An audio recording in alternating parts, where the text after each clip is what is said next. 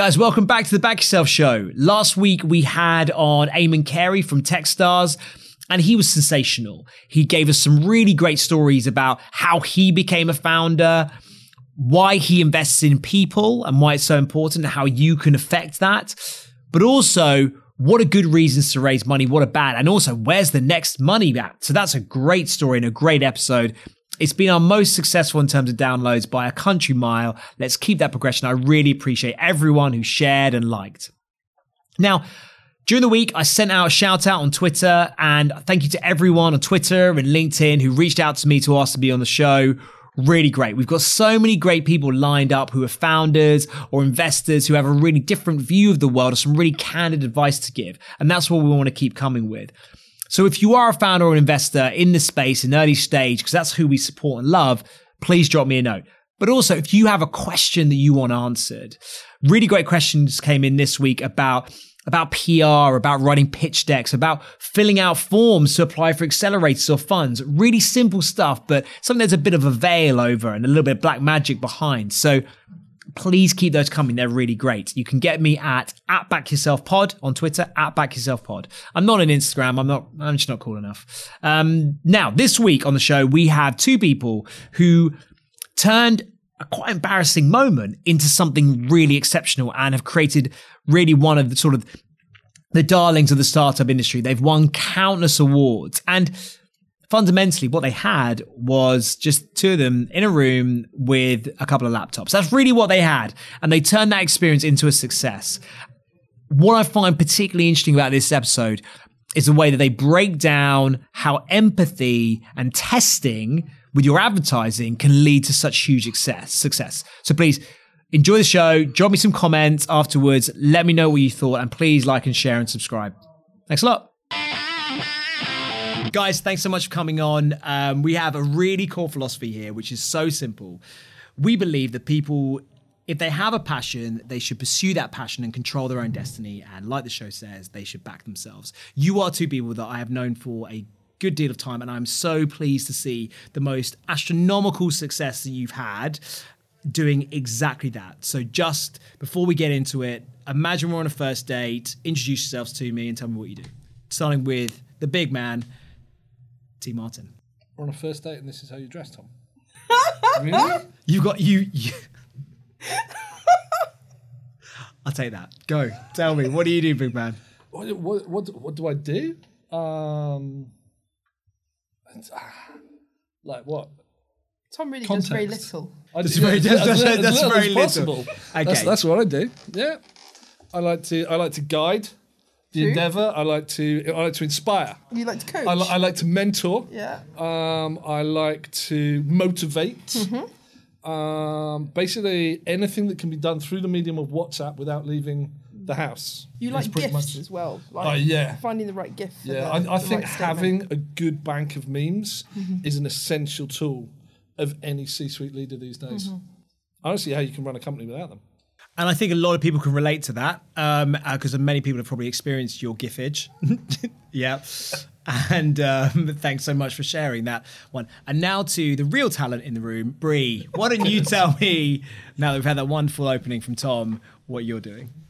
Um, so we do something really simple, which is we sell tights to people who want to wear tights. And Good market. You know, it's it's a, Yeah. it's a simple thing, but tights historically haven't fitted. So ninety percent of women, and probably a higher percentage of men, can't find tights that fit. And we've redesigned tights. We changed them around. We've made them actually fun to wear, nice to wear, comfortable to wear, and actually fit and stay up all day. So it's been a bit of a journey. So we've been trading 17 months and we've gone from zero to 1.8 million in 17 months a month, like 1.8 million a month, not in total. Holy It's a lot more in total. Fu- okay, right.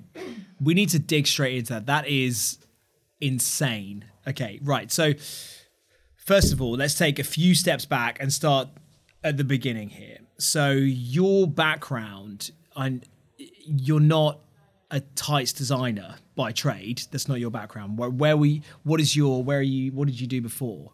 Um, so I used to run businesses and do marketing for high growth businesses. Okay. but lifetime tights wearer. Lifetime tights. I was passionate about the product. Until I couldn't find tights that fit at all anymore. So you know that was a, a bit of a turning point. I've got a um, I've got a theory here that we that every business starts with one of two sentences. Wouldn't it be better if, or wouldn't it be cool if? Like, wouldn't it be cool if Tom and I could start a boy band, or wouldn't it be better if? Oh if my god, I that would be the worst boy band ever. And we could be Tom Squared. Tom Squared? Yeah, Tom exactly. Tom. Yeah. Oh, Okay, T we'll, squared. we'll work on that. T We'll talk about T2. that. We'll talk about that. T2. We'll talk about that off air. I'll leave a link for our first YouTube video. Um, but I could, I could get one of those. and um, more importantly, you had a. But like, it, wouldn't it be better if I could wear tights that didn't fall down? Now you had a particular story, an experience which made you jump into this, right? Yes. So um, I was walking down the street um, called George Street in Edinburgh, which is a very fancy pants shopping Lovely, street. I know it. Yeah. Um, and everybody there is all dressed the nines and is all very judgy. And I was walking down the street and my tights fell off. Um, and Okay. they kept they kept falling down, and I kept trying to pull them up. And eventually, there came a point where I knew I wasn't going to be able to pull them up anymore. So I had to take my shoes off, and then I had to take my tights off, and then. In my head, I went, "Oh, I bet nobody saw that." Turned around, and there were like a hundred people watching me. oh my goodness. Um, and then I went on to talk to my friends about this because it's one of those embarrassing moments that if you, you, don't just- forget. you didn't talk about Yeah. would just like chew your insides and you would turn into some kind of like self-hating devil. Um, I talked to loads of women about it, and it turned out it wasn't just me that everybody couldn't find tights that fit, and everybody thought it was them and not the tights that were wrong. So everybody thought they had a weird body or it was you know their shape that tights didn't fit, and actually it was tights that were broken, not people. I love that. So you basically just, and it's something that, look, as a complete type-based moron, I or general moron, I had, I it's not a problem that I thought was a thing. Like you see people hoiking all the time, and you sort of look at it and think, oh well, that's tights. That's what people have to do. But you were like. No, there's something more to this that I can fix this problem. So, what was that first step that you did? You're like, okay, do you know what? Fuck this. I'm to go fix this problem. What do you do first? So I went and I bought all the tights that I could find. So I bought all the M&S tights, all the Primark tights, every shop that I could get to, put them all together and tried to work out why they didn't fit. And Just you personally, just like you just do your own Yeah. research. um, and then you know measured a whole lot of them, tried to understand it, and worked out that basically the width of all of the tights was the same. So they just varied in length. So the width, The of width an, of the an extra, extra, extra small pair Yeah. and an extra, extra, extra large pair were the same. the, So the waist was the same size. yeah, size. it was the same size. So no wonder it doesn't fit anyone. So, So the assumption is that all women have the same size waist and they just vary by length of leg. Because obviously that's how people are constructed, right? Yes. Wow. I did not know that. How insanely stupid. Yeah. So, and that was basically the fundamental. There's some other things that we did to tights as well, but the main one is that we changed the width of the tights. So it's the width of the thigh and the leg all the way through, as well as then the waist. So they fit different size people. So they fit very small people better, they fit larger people better, and For tall people better. tall people better, short people better. You know, everyone that isn't a, you know, five foot ten size eight, which is probably the ten percent of people that don't have problems with their tights. I think I am that size. Yeah. Okay. Um, okay. So Never a size eight. I'm easily a six. Yeah. um, I don't. Okay. So that's that. And so that's really great. So you did that and you figured out this problem.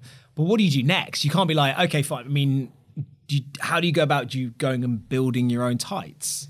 we start to find, you know, start to talking to manufacturers, understanding why tights can't be built differently, and all sorts of things like that. And eventually found, you know, people that had, you know, the ability to create tights which would fit differently. And it took about two years to get to that point of researching it and finding the right people, and eventually got there. And then, you know, So, so no, nobody makes their own tights anymore. So, so the last brand that made their own tights was Pretty Polly, um, based in the Midlands, and they went out of business in 2016. So, so all tights now, wherever you buy them from, are bought from third-party manufacturers who are either in Italy, Poland, Turkey, or China. That's really interesting. I think what's really beautiful about that story, I think, is that there's nothing like most people will go into that scenario and be like, certainly as I was before we started having this conversation, be like, I don't know anything about tights. There's literally no way that I could open a tights company. But you were like, well, neither did you. But nothing. But if, to be fair, no- I think I know everything about everything. So like. that is that is true. We did have a conversation off air about quizzing. And I could feel your confidence. Um, but there, is, no, but you're in this situation where I think I love that you should have the confidence to be like, well, I don't know it, but I can learn it. Everything that you are have in your brain right now has been learnt at some point. So how is this any different? And I love that you said, well, actually, let's find out the inconsistencies. Let's find out what the problems are. Let's go and fix it. I love that attitude. But then you're at that point where you're like, I've watched, so you've sort of, you've done your market validation first, didn't you? Like you were texting your mates and being like, well, is anyone else having this problem? You find out why that problem's there. And then you're like, well, let's go and find someone to build this. Now, so that means you're getting a product down pat. I bet that didn't happen straight away. Yeah, so we we had some people that were trying the product. So we, we tried it on with all our products. We fit them on real people. Wait, so so you wait, so you found a manufacturer who made your your design, Yeah. okay, and you got some of your mates to try these on, test them out, just like basic focus group stuff. Yeah, exactly. And you know, and actually they were they were quite right quite quickly, so there wasn't a lot of issues around them. But still now we test everything on real people. So, you know, you can test it on a mannequin, you can test it. They have these big pairs of fake legs that you can get. But we always find it's best to have them on a real person and get real feedback. Yeah, so, exactly. Yeah, So we still test in exactly the same way. I love Tom's that. our size D tester. You- Size D. So D Yeah. D for devil. Delicious. comes after C and before E. Okay, fine. Okay, less exciting than I expe- expected. Okay, D for Delta, I guess. Okay, we'll work If you on want it. to be Greek about it. We'll work. We'll work. We'll work on a cooler name. Okay. So if you, so you you run through that testing process. How long did that take from you've had that incident to you've got your product? It's about about two two years, a little bit longer than that. Because you both work. Yeah, about, about 18, 18 months. Yeah, something like Yeah. that. and you and you and Tom, you were. I mean, you, you're you're a techie. I mean, I know you as being. A, I think that's a very generous interpretation. you describe the- yourself as an architect, but not that kind of architect. Exactly. Yeah. No, no, no one that knows anything about tech. So I don't know where to go with that. Okay. Um, so, so, and, but you two met each other and you were like, look, and I, and I know that before you guys were running a, a, a digital marketing agency. That was kind of your background. That was your bread and butter. Um, and I imagine this, you were a bit like, well, actually, I've got the two, I can solve the two problems here. I've got a product and traction's going to be the hard bit. But you're like, well, actually, I've already got that bit down pat, which is, I often think, is the harder part of the puzzle. So what happened next? And I, I know how this particular story ends, and I, I'm looking forward to hearing about it. Oh, this is your Well- build a website in two hours in a pub. Well, so, so we found a product and and we raised a bit of money. So we raised about hundred thousand um, for like setup and, and initial This is your fr- friends and family and Yeah, like that. yeah, Yeah. yeah, yeah. Um, like Brie's friends and family because my friends and family don't have hundred grand lying around. Um, and then we kind of got to a point where we were kind of putting everything off. So we we've we've we were planning the photo shoot for ages, but it wasn't quite happening. We weren't making it happen. Um, we had the product, the product was lined up to go, the fulfillment was lined up to go, but just just taking that final step is like a big scary thing. So, can so we abs- kind of so many people can relate to kind that. of, kind of like found we were procrastinating on it, and in the end, we just went right. It's the middle of March. We're going to launch before the end of March. So we set up a photo shoot in two weeks. You set Um, up a photo shoot well, in two weeks. I, created I a website. found um, the most awesome producer of photo shoots in about two days, who then set up a photo shoot. How did you weeks. how did you find them? Um, Google. like Google, yeah. Um, but we got we got so so actually we found the photographer um, that we wanted because this was a guy who specialised in like sort of plus size photography and, and didn't just do do skinny people, and it was his manager, um, awesome lady called Jess Guest, who I recommend for anyone who needs a photo shoot organising Shout out to Jess Guest. um, who who just arranged everything, like like sorted out all the other talent, sorted out the location, made everything happen on the day. It was just incredible. So we did photo shoot in two weeks, and then we did the photo shoot on the Tuesday. On the Thursday, we started getting the images, and we were like, right, okay, probably need to build a website now because we're what four days away from the end of the month, which was our deadline. Wait, so so, so four days away Yep. from launch, you've Yep. got no website, Correct. and you're a brand led business. Yep. Correct. So then uh, we were in the Victoria Bar and Grill. Victoria Bar Which, and Grill. Again, shout out to the Victorian Bar and Grill. Great I place. love that place. Yeah. Absolutely. Great sports coverage, like all the sports channels. Always a good place to sit. Breakfast is amazing. yeah, breakfast is awesome. Where is it? It's Victoria in Victoria Station. Station. Oh, at Victoria Station. Yeah. Okay. Um, so easily accessible. so we're there, um, and I was like, we should really start working on the website. Then Brie um, had like a little domestic like drama going on and, and went off on the phone. And she came back about two hours later, and I was like, "I'll finish the website." Yeah. And that's the went, website we and- use today. And so we went live. That simple. Yeah. You had all. I mean, great, great. Not a lot of people can can say the same. Um, but uh, if it doesn't work out, your web design services are available. But it was it's so all What was your okay? So okay, being serious, what was your strategy when you were building that website? Because like, if something takes you two hours to do, it sounds like it's going to be rubbish. But I know from seeing the website, it's not. So you must have thought to yourself, like, what am I trying to achieve here? What do I need this to do? A little so, bit so, before. so the strategy was not to put anything on there that isn't required for people to buy the tights. So at this point we've got four colours in six Love sizes, that. right? Because somebody challenged you and said you can't have a one-page website. You can't buy directly off the first page of a website. And yeah. you went, that's not true. And then you built one. Why on earth not? Well, exactly. Yeah. then Why, why? So if that's all we've got, why am I going to make you look at one page and then go, "Oh, would you like to come and see another page? Would you like to click through? Would you like to click? Why? Just like we're a tights company. Here's some pictures of people's in tights. Here's our product. Would you like to buy our tights? Something really brilliant about this. And there's a real consistency to both of your attitudes, which I really love, which is a philosophy which I think that perpetuates with you, and I've always experienced it when speaking with you, is that you you're just like, why is it that way? Why do I have to do it that way? Why can't it be a different way? I think there's something in that about that's probably what's led to your success is that you're constantly questioning. You're always saying like, well, you have to have multiple pages. Why the fuck do I have to have multiple pages? Types of shit. Why do they have to be shit? You know, why do I? I I imagine when people said, "Oh, you need to have a huge range, or you have to have millions of colors and you, all this stuff," you're probably like, "Fuck you." I just why? Yeah, and it and it worked, right? Yeah. So you had that two days, two days before launch. You're there. Four, I'm sorry, I exaggerated. Um, so four days from launch, you got the website up. How do you launch? Oh, we launched. What does that mean? Then we decided just to launch that day because like the website was ready. So you did it early. Yeah, so- First company in so- so I- history. So I, I showed Brie the website. Do you like the website? Website's fine. So we put the website live. So at that point, anyone can go on the website and buy. Or no one is going to. because Well, no one knows. we thought. But then this lady, well, no, because then you did your magic with the Facebook ads. Yeah. So then we made Brie made some Facebook ads, put them live, and we got our. So we did that about eight o'clock, eight nine o'clock. We finished, and we had the first genuine proper order from a real person we didn't know. Eleven o'clock that evening. Book of Eleanor.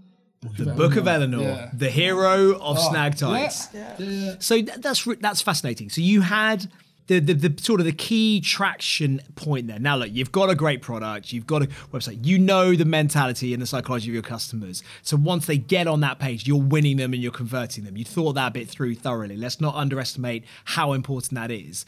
But then you're getting in front of people. Now, the first time you were ever described to me by my good friend Tom here many years ago was he said, I'm working with this girl who can do some black magic on on Facebook. I misunderstood what he meant, but now I see that it is genuinely genuine sorcery. So, what did you do that was so different, and what tips do you have for people about making that that work so effectively, so quickly, and also like you didn't have huge budget either. So it's, it's about really it comes down to having a conversation with people. So, you know, there are just people and there's you and you're talking to them and you need to do that in the most effective way possible. You need to do it in a way that's engaging. You need to listen to what they say back to you. And that's really the only difference. So, you know, you put an ad out there and the picture of the person looks like the person that's viewing the ad. You know, it's written in a tone of voice that they get and that they understand. And when they click through, they actually get to an easy to use, you know, easy to understand website. And it's all about making it simple for them. And if they comment on it and go, you know, well, I hate this ad or, you know, that shit or anything like that, you go, oh, right, sorry, didn't realize that. We'll change that. And thank you for your feedback. And we still answer every single comment we get on every single ad, on every single Instagram post, on every Facebook post. Anybody that writes to us in any way, we comment back on because we listen to it all. We're so famous now. We get letters. We got, We get got letters. an actual letter Yeah. from a lovely lady the other day.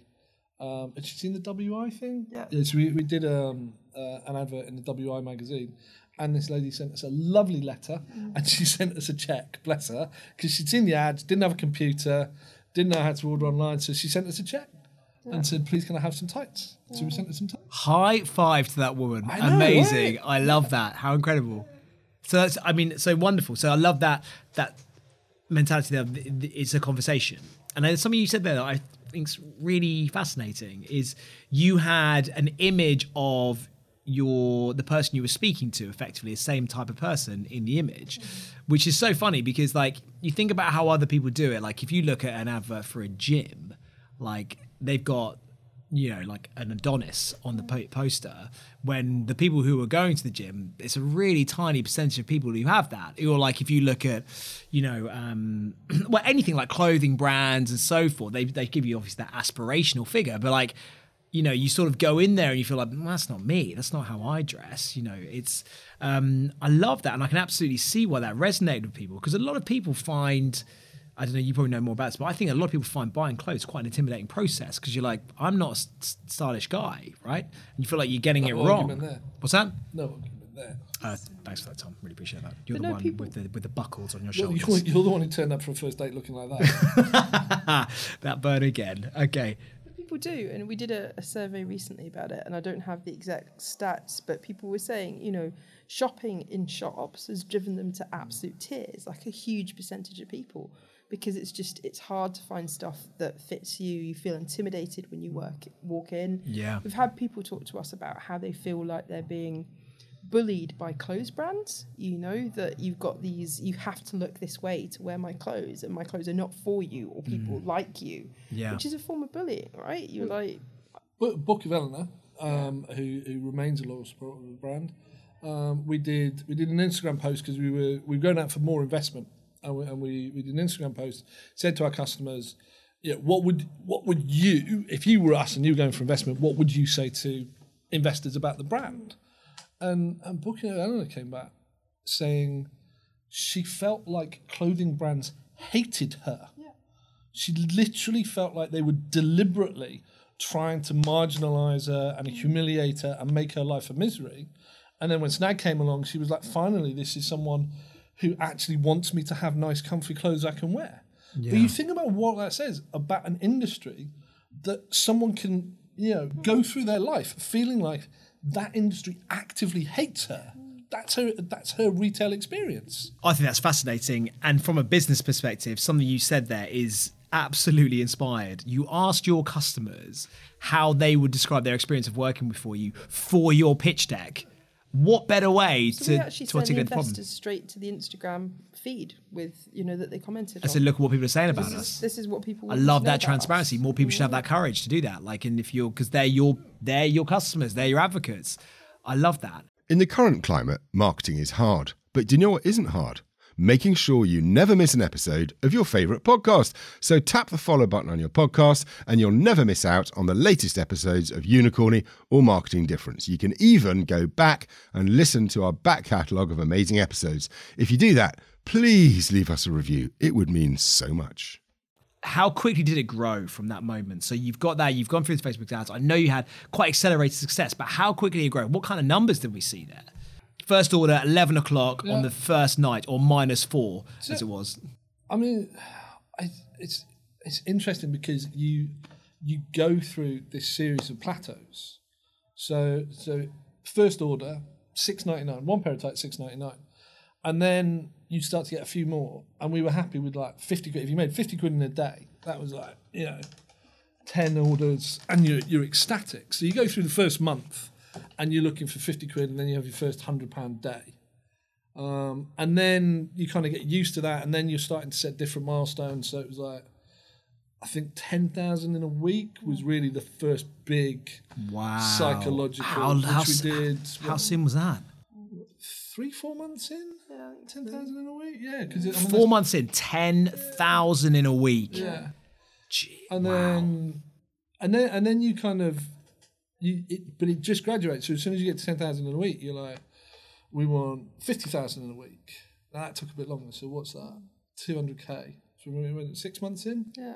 fifty thousand in a week, and then now we're seventeen months in, and it's fifty thousand in a day, Yeah. which is just crazy. You get 50,000 orders. No, a- fifty thousand Fifty thousand pounds a day. 50,000 pounds a day. More right. than that. So, so we're doing about three thousand orders a day. So three thousand orders a day. And how soon? How long's Snag been going? 17 months, and you're getting 3,000 orders a day. That is eye-wateringly successful. I don't even know how to deal with that. I can't even compute how successful that is. And I think you.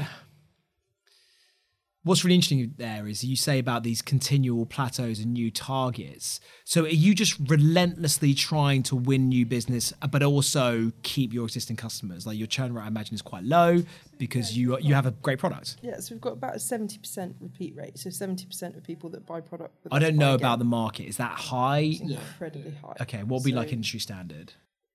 10%, something like that. So it's, it is really, really high. So And what's that down to? Because the product works. Yeah, sure. And, Okay. you know, people like it and Well, they the, want the, more. pro- once the product works, it. and also tights as, as a Wear out. as an item. A, a they wear out, but B it's the kind of thing you can have twenty pairs of. So Yeah. so add we add, as we add in more colours, people will buy more. You know, same customers will come back, buy more colours because then they've got different options with their wardrobe. So it's inherently a multi-purchase. Products, um, yeah, sure. That, make, Commodity, that makes sense. Yeah, sure. you know, you, you Yep. buy thinner ones for the summer, or you buy chub rub for the summer. So um, once you once you're selling a quality product to customers who previously couldn't get a product they were satisfied with, of course they're going to be loyal. Of course they're going to keep coming back. We so many of our customers like, like, on a daily basis we will get messages from people saying i had given up wearing skirts and dresses because i couldn't get tights that fit and you get people who say i haven't worn skirts or dresses for 20 years 30 years 40 years. 40 years like, like literally and they're like you have changed my life because now they can wear all these different clothes now they feel completely different it's just extraordinary what mm. the difference between a good fitting product and a bad fitting product makes I like that. It's something. Yeah, there's. I think there's, there's definitely something key there in that if you can get people to emotionally engage with what you're selling, and you really are, that there is a real connection to building that confidence again to wear the I, clothes I, you see, want. I, I genuinely think that's the wrong way around. Oh, you to do? Look at it. Okay. So, because you just said if we can get people to emotionally engage with what we're selling, it's not that. If you Okay. can sell something that people will be emotionally engaged by. Do you Uh, do- no, no, do yeah, see- yeah. I know you're the- right. You're right. No, I agree with you. I'm wrong. That's absolutely the right way to look at it. Yeah, no, you're absolutely right. Yeah, Because we're, we're just selling tights. But it's the fact that people can't, our tights fit, our brand represents them, whereas previous brands don't, previous tights don't fit. That's what makes the emotional connection. It's not really anything we're doing around the emotion of it. It's their lived experience to that point is that tight brands hate them. Mm. And then we come along and we just, we don't hate them. We actually quite like them. And we give them, and we give them good product. No, I love that. And so you and you you continuing to grow obviously at quite a serious rate. And you talk about plateaus. So what what is what is the factors that you focus on as a business to try and move you to the next level? Is it bringing in new regions? Because I bet that there's no market in the world where people don't wear tights, right? Like everybody has legs. Yeah. Yep. yeah. So, I mean. We haven't cracked France yet. no, France, people bitchy there. Um, Okay. Okay. We'll we'll, we'll cut out the racism. Um, yeah.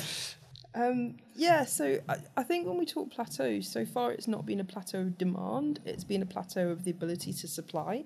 So we've run out of product. Yeah. We've um, And you guys aren't supply chain specialists. This isn't your game, right? So no, so we're learning a lot very Yeah. very quickly. Um, we're in a much better situation now, but we ran out of um, product basically entirely for six weeks. Um, wow, how do you deal with that? That must be tough. it was hard, um, and you know dealing with the customers through that period that want to buy tights and we don't have any, and just being really um, transparent with them and explaining what had happened and when we were going to get stuff back in stock and how that all worked was really important. But you get the plateaus we've had have been about you know supply and constraints around being able to dispatch enough product, you know all of those things. Um, in terms of demand, we still see an absolute linear upward you know curve in terms of we spend and you know more people want to you know want to have tights that fit and the market for hosiery is massive it's 38 billion dollars Wow. so you know we think we've grown a lot but 38 billion dollars and 90% of people say that the product doesn't fit them Yeah, I mean, that's, i mean it's just a huge yeah, market It's, it's the right time. so Yeah. you know there's, there's a lot more scope I in mean, I, I think for, for me, the key thing is looking at your acquisition cost. So, so our acquisition cost is coming down over time. Now, what that says is we're not even getting close to um, to hitting the limits of demand. So every every plateau we've ever had has been related to supply. If your acquisition cost starts to go up, then you can start to say, right, it's getting more expensive for me to find people who who engage with the brand, who are willing to buy. Maybe there's more competition, whatever, whatever. But as long as the acquisition cost is is level or coming down, that means we we aren't anywhere near being constrained by demand. It's all about our ability to fulfill that demand. Yeah, and you'll you'll be honest about, it, but I know you two are both incredibly uh, sort of data driven people. You both come from a background of mining data and complex things like that, and I imagine that probably must help you with being relentless with your making sure your acquisition costs are right and you're getting it in the right market and getting the right people, and also for supply chain, it's got to be hugely beneficial for you guys. So what's next? What's the next big thing for Snag other than now you are officially the best entrepreneur in the universe? Isn't that the title you just won for Barclays or something like that? I wish someone would give me that one. That would be really good. We'll make one on the show. Yeah, Yeah, no, we'll make one on the show. good. We'll make one on the show. Yeah. That'd Although Tom and I shared it last year. Yeah. Yeah. What is it? What is it going to be? what did uh, you win? So we won Startup Entrepreneur of the Year. Boom! So And a big name Barclays Thank, as well. thank you, Barclays. Yeah. thank you, Barclays. Yeah. And thank you to Trevor McDonald for doing such a great job of uh, of presenting the award. Sir Trev, big man. It's amazing. He's great. Fantastic. So what? Yeah. So what's the next? What's the next thing for you guys? What's the next step? Germany. This Germany. month. Germ- Germany's the one. No, so so so we've done so we we expanded internationally nine months ago. Yeah. Started selling internationally. Uh, Australia's going really well. Austra- Again, th- things that you don't expect. Didn't really expect Australia to be as as strong a, a market as it is, but that's going really really well. Also, snag means sausages there, which they seem to find adorable. Yeah, I love Yeah. that. I love that. I, and I have sausage legs, so I can see why. Yeah. Yeah. Um, Got so it. show your snags means a very different thing on Australian Instagram, um, and it also means sausage dog. Yeah. So that was the other thing. We, we we had like an Instagram feed which was basically tights, tights, tights, sausage dog, sausage tights, dogs. tights, tights, sausage dog. Brilliant. Uh, But yeah, Snap- so so we've been international for about nine months. America's just just in its infancy, but but looking good. But we're about to launch our first non-English website. So we are Wow. going German, Strumphosen. Strumpfhosen. Strumpfhosen. Strumpfhosen. Yeah. Yeah, Is that's that, the is word that, of the month. Is that snag in? no, that's tights. tights. Oh, That's tights. So- so snag yeah, so snag Strumpfhosen. Strumpfhosen. Yeah. I'm in. Yeah, yeah. Um, so that's exciting. So we've never done it. So everything Apparently, has to Germany's be. the second biggest tights market in the world. After Uh, the US. after the US, I didn't. Now that's an interesting fact for anyone who takes away this from the show. You know, it's important to know. But yeah, I mean that means like customer service emails in German, everything in German. So going into Are you setting up language- operation there? Have you got someone over here who's, No, a native it's speaker? Still, it's still going to like fulfill it out of same place. So, So we do just everything dispatch from here, but it just means interact, having that conversation with German customers, fully in German, end to end. Fine. There's one thing now I want to pick up on before we get to the final bit of the show, um, and you just touched on it really quickly there. Your business model is quite interesting because you're like you don't really have an office. No, we don't have an office. You're basically a laptop. Series of like, We're a phones. digital business. We're Yeah. a digital native e-commerce business. which is just incredible for you guys to have 3,000 orders a month, 50,000 pounds day. a day, sorry, a day, sorry, my bad, a day, and you are basically operating via your laptops and your phone, and that's it. So without WhatsApp, You're- we couldn't do it. I, I think we need to give a shout out to yeah, WhatsApp. WhatsApp I, I don't know key. how anyone did anything before WhatsApp, but You are, in many ways, a tech business. yes I and we are, yeah. yes and no, because I think that's our, our entire or, or most of our business is technology. It happens through technology. Mm. So we take payments from people in Australia through technology. We send orders to you know warehouses through technology. They get dispatched. We never see the orders. They get dispatched to people um, through technology. It's all yeah. It's a, it's a but none of that is stuff we've written. It's amazing what is out there in the ecosystem that you can just go right. I need an e-commerce platform. Right, I'll go to Shopify. The reason we could build a website in two hours is because Shopify is so awesome. You go, I would like a theme for my shop. Oh, here's one, which is one page. I've got some images. Put my images on. Put my product in. Done. Two hours, and you're up and running. And and it's not. I did no coding. I did nothing. That wasn't me because I'm some super tech god. Anyone can build a website in two hours on Shopify. Mm-hmm. And then when you get to sort of the courier stuff, there's we've got an off-the-shelf order management system. integrates with Shopify, integrates with couriers on the back end, handles all of the label printing, everything like that. Again, off the shelf, it's a cloud service, you pay per month, no servers, no IT department, no, you know, backup tapes mm-hmm. or anything like that. Because we're living in an awesome internet age. So we're at the end of the pod where we ask for your wisdom specifically to take away for people who are in a similar position to you. But I'm going to do it slightly differently this time because there's two areas that I am particularly interested to hear about. One is what is your advice, Brie, for people who are doing that that social advertising, that Facebook campaign, the Instagram campaigns, what what led you to be so much more successful than where other people have been? And Tom, for you, someone I know who is particularly anti-authority for everything or being told what to do, how do you deal with the fact that being a digital business, you are never away from it? It's good that you've got it, but you're constantly being you're always needing to respond and deal with that particular thing. So your freedom is being kind of taken away, but also given to you. So we'll cover that in a second. But firstly, Brie, tell me what is your advice to people to make those campaigns successful?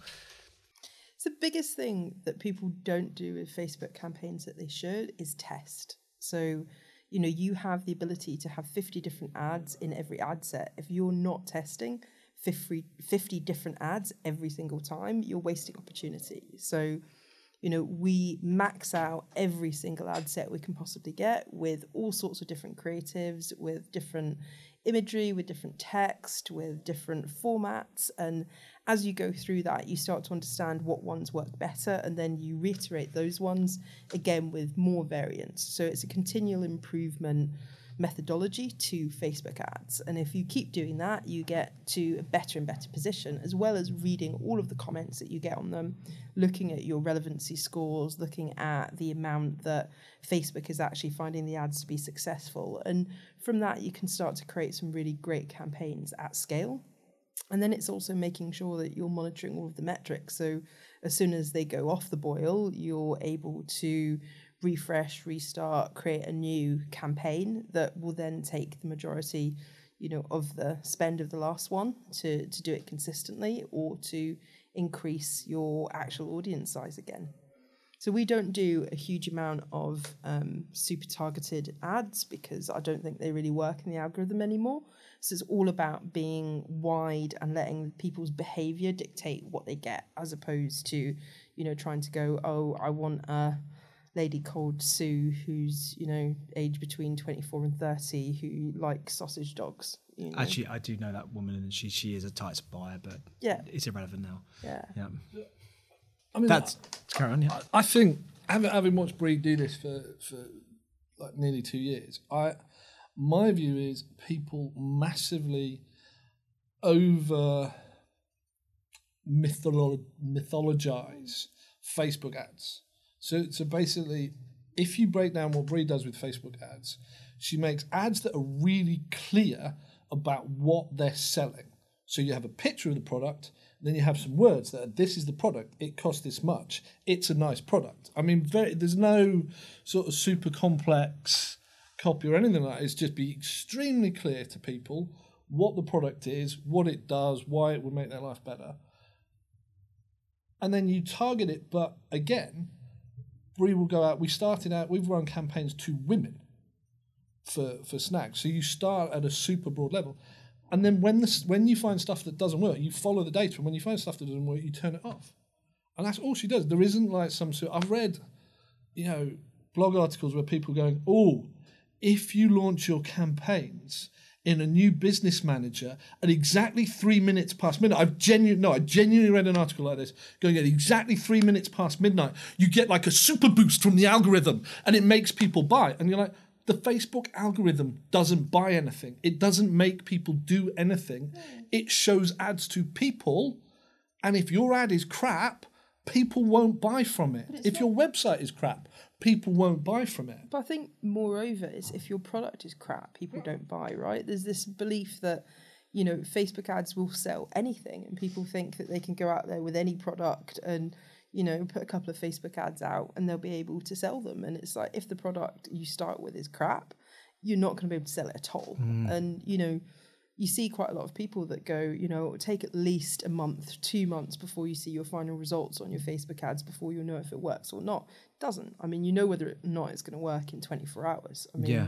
and if it's not going to work, you know, eventually you need to go, it's your product. It's not, you know, it's not you. And at the agency, we had to, one particular time, we had to do that to a company and say, look, you know, guys, like we're doing everything right here, but you know, it's it's not going to work because your product isn't isn't good. And you know, unless you change that, there's no marketing in the world that's going to be able to save it. You know. Yeah, that's that's really fascinating. And again, it comes back to that data-driven approach to something and just being absolutely relentless in just looking for the truth. Okay. Thank you. I can take a lot of. Take, it's actually got my, my brain going wild thinking about that. Um, and Tom, the question for you: How how do you deal with the that dichotomy where you have the the the freedom of being entirely digital, you work when you want, but at the same time the trapping of never really being offline. Stop looking at it. I mean, I mean, Yeah. I, I, I don't. For me, I, I, I, I could never go and work for anyone else again. I could never work in any kind of structured environment again. I could. I struggle. I would struggle to work in an office, even that we ran, in terms of you've got to be in this place forty hours a week. You work when you work when you feel it. When you're not feeling it, you walk away from it. You put your phone down. It'll be there when you come back to it. Um, I mean, I think probably it's worse for people who work with us, particularly me. So Brie keeps pretty sociable hours. She doesn't get up till about eleven if she's given the choice. But anyone who works for me is waking up and there's like 500 WhatsApp notifications because I've got up at six in the morning and being like, oh, we need to do this, and we need to do this, and we need to do this, and we need to do this. I'm sorry. When was the last time you got up at six in the morning? Uh, that may may have changed. But, Depends yeah. which time zone. Um, but like weekends, like like there is. I mean, I mean, it, there's the genuine trade-offs to this. So so the people who work for us don't have to come to an office. They don't have to get dressed. They don't, you know, we don't monitor the hours they work. But we're going to be messaging you Saturday, Sunday if that's what's important, and and if it's something important, we're going to expect you to respond. And I think it genuinely comes down to either that works for you as as a lifestyle, as a way of working, and you embrace it, or it doesn't, and you need very, you know, some people I think need that that segmentation to be able to go, I am in work now, and then switch off and go, "Oh, I'm out of work. When I had when I had a normal job, um, I'd still be thinking about it. You know, I'd, I'd think about it at home. I'd spend, you know, when I was thinking about it, I was thinking about it. It didn't matter. And then I'd go to work and I'd think about like football or ancient history or, you know, I could spend eight hours sitting in an office environment and contribute nothing to anything related to the work. So Yeah. I think it's just personality type. No, yeah, I get it. And I think it's good advice. I think the, the point I take away from that is like you just got to pick the right style that works for you. Like, and if you do it, if you start your own company and you work like that, you got to accept that like work needs to be there isn't a timetable. If you want that freedom, if you if it means working on a Saturday, it's just another day. Yeah. I think it is giving yourself permission. So I Okay. I don't have um, email notifications, so I turned them off like two years ago. And email I'll do when I'm in an email mindset, and I won't look at it any other time. WhatsApp I keep notifications on so that you know I can be involved in all of the direct stuff that we have. I know if there's an emergency, someone will WhatsApp me about Yeah, it. And yeah. I think then you have the you know you need to put some I don't know, techniques in place that work for you. Like if I got notification for every email I get, I would go insane. Um, Yeah. So it's it, you know I thi- it's about the way you the do it. Other thing, um, and I'm going to go a little bit techie here, is that we have become entirely asynchronous in our communications. So both of us now, point blank, will not answer the phone. No. And will not respond to voicemails. And when I th- again, when I think back to my normal job, I was super synchronous. If someone rang me, I'd be on it because the whole point of my job was communicating with those people and looking like I was busy. So being on the phone, I, I, I would be on the phone eight hours a day. Um, and it looked like I was busy. Whereas now, because you're not interested in looking busy, you're looking interested in getting stuff done. Someone ringing you is like the least efficient way to get anything done. You're going to consume 10 minutes of my life. I'm going to have to say hello. I'm going to ask how your kids are. We're going to have a little chat about the weather. Eventually, you're going to get around to the point. You're going to beat around the bush. Then I'm going to have to um and ah because I haven't because you've just blindsided me with it. I have no idea what you're going on about. So I, then I'm going to have to like extemporize while I think of an answer. Then you're going to discuss it some more, or you could send me a one line WhatsApp message. I'll have a think about it. I'll get back to you. Yeah, yeah. No, I agree. No, great guys. I mean, look, it's you. You blow my mind. I've I've really enjoyed this time, and you your your attitude of looking at the data, quest, constantly questioning why, thinking this can be done better, and then changing it. You are evidence of that wonderful sort of movie style um, notion of look all you need is a laptop and an idea and you can create a successful business you've absolutely delivered on that i wish you guys every luck going forward and i'm sure we're going to be hearing more from you every single day thanks very much Pleasure. Thank you.